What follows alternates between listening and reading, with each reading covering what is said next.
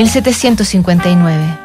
En Londres se abre al público el Museo Británico. En Lisboa, José de Portugal ordena ajusticiar a un grupo de nobles acusado de atentar en su contra.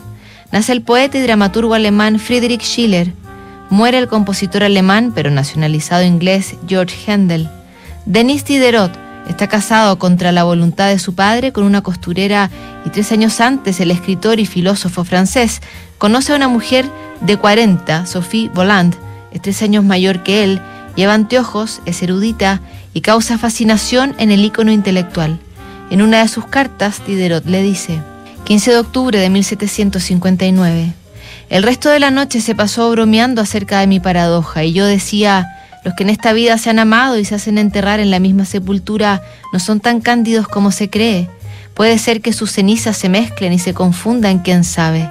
Ah, Sofía, aún tendría yo la esperanza de tocarte, de sentirte, de amarte, de buscarte, de que nos uniéramos y nos confundiéramos después de esta existencia, de esta forma de la vida, si hubiera para nuestros principios una ley de afinidad, si nos estuviera reservada la suerte de formar un ser común, siendo ambos los componentes de un todo por los siglos de los siglos, si las moléculas disueltas de tu amante debieran agitarse, conmoverse, buscar las tuyas, esparcidas en la naturaleza.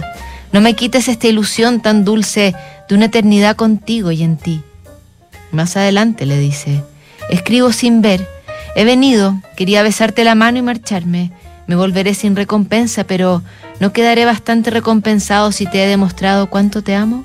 Son las nueve, te escribo que te amo, al menos te lo quiero escribir, pero no sé si la pluma obedece a mi deseo. ¿No vendrías quizá para que yo te diga y luego me vaya corriendo? Adiós, mi Sofía, buenas noches. ¿No te avisa tu corazón que estoy aquí? He aquí la primera vez que escribo en tinieblas. Esta situación debería inspirarme cosas rebosantes de amor. No siento sino una, que no puedo salir de aquí. La esperanza de verte un momento no me deja partir y continúo hablándote sin saber si mi pluma traza lo que quiero escribir. En todos los puntos donde no haya nada escrito, lee que te amo. Por la intensidad de la carta, Podría pensarse que fue este un encendido romance, pero no. No fueron aparentemente los encuentros lo que mantuvo unidos a Diderot y Sofía hasta el final, sino una larga y apasionante relación epistolar. Revisamos mañana otra carta que notables.